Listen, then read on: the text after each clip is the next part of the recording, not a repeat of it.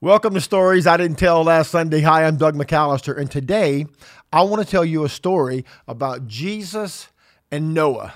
Now, I know what you're thinking. They lived thousands of years apart, and they absolutely did. By some estimates, four to 5,000 years between Noah and Jesus. But did they have any interaction? Absolutely. And that's the story I want to tell you today. This was going to be point three to my sermon uh, last Sunday, uh, but I didn't get around to it. Ran out of time. Uh, if you didn't see that, you got to go back and watch um, Genesis part four. Uh, the third point, I didn't get to complete it, so I'm going to do it today. Uh, and I'm telling a story about Jesus and Noah. You know, Jesus retold the story about Noah and the global flood and then used it as a comparison of what the world's going to be like when Jesus comes back. He said, As it was in the days of Noah, so will it also be in the days of the coming of the Son of Man. In other words, when it come when I come back again, the world will be a lot like what Noah's uh, population was like when the great flood came. But Jesus wasn't the only person in the New Testament that talked about the flood. Peter also described where Jesus went after the crucifixion, and it involved the people of the flood. And that's the story that I want to tell you about today. Let me read you the passage and then I'll tell you the story. 1 Peter chapter 3 verse 18. This is from the New King James. For Christ also suffered once for sins, the just for the unjust, that he might bring us to God, being put to death in the flesh, but made alive by the Spirit. Verse 19 By whom also he went and preached to the spirits in prison who formerly were disobedient when once the divine long suffering waited in the days of Noah while the ark was being prepared, in which a few, that is, eight, were saved through the water. Now, that is a glimpse of what happened to Jesus between the crucifixion and the resurrection. That is one of the very few details the Bible gives us. Now, we know for a fact that Jesus died on the cross, he was buried in a tomb.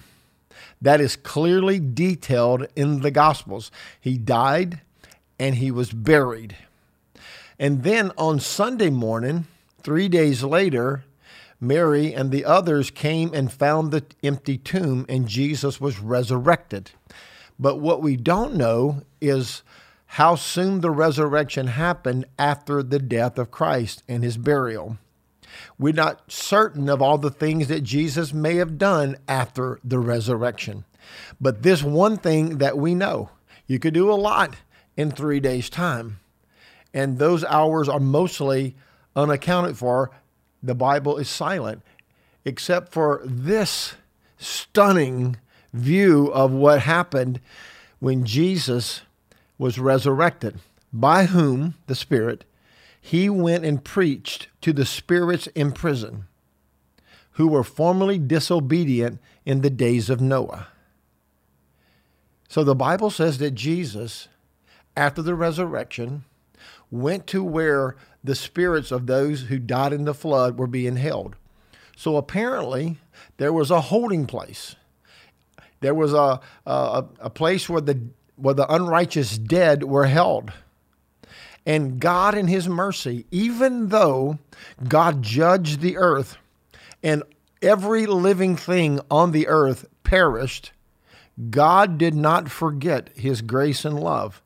He sent Jesus to them to preach the hope of salvation even to those who were disobedient in the days of Noah. Now, some theologians estimate that there were probably a billion people alive on the planet when the Great Flood happened.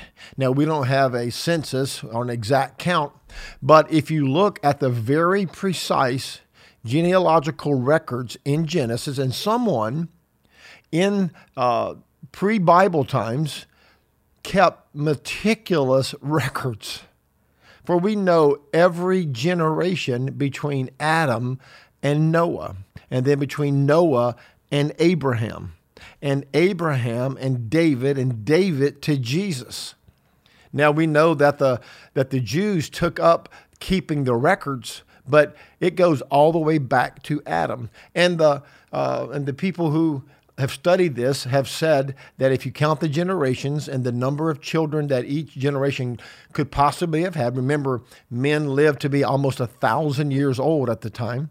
And so they could uh, have children for many centuries.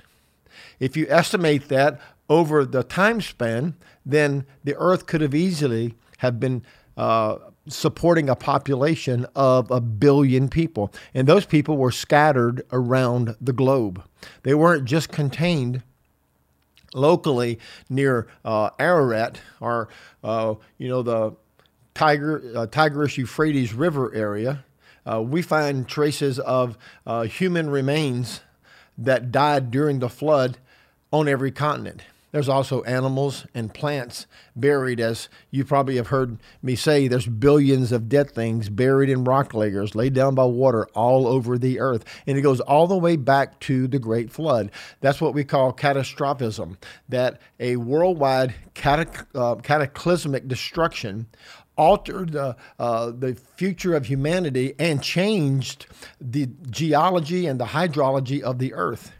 Well, in the middle of all that, were the people. And it was the people who were on the receiving end of the judgment of God. God told Noah, The end of all flesh is before me. They are wicked and violent, and I am going to take out every breathing thing on the earth, including all the people, except for Noah. Noah found grace in the eyes of the Lord. He was the only righteous man on the planet. We're not even sure that his sons were righteous. The Bible doesn't say one way or the other. They may have escaped because of the grace on their father. But Noah and his wife and his three sons, Shem, Ham, and Japheth, and their wives, are the only people that escaped. And the other one billion or so perished in the flood. And we know this body is temporary but the spirit is eternal. And their body perished in the flood, but their spirit apparently went to a holding place. And while Jesus waited for Sunday for the resurrection to be made known, Peter clearly accounts for some of that time. And we read it to you again. By whom the Spirit, Jesus went and preached to the spirits in prison who formerly were disobedient when once the divine long suffering waited in the days of Noah while the ark was being prepared, in which a few, that is, eight souls, were saved through the water. God's love is everlasting. He did not forget the souls of those who perished in the flood. And God has not forgotten about you and I today. His mercy is new every morning. And this is just a glimpse of the love of God in action. Thousands of years after the fact, God still remembered those people who perished. And certainly, God still remembers you and I today. So, that's the story that I didn't get to tell last Sunday the story of Jesus and Noah and the people uh, who perished in the Great Flood. I hope you enjoyed it. This is Doug McAllister for Journey Fellowship Church and Stories I Didn't Tell Last Sunday.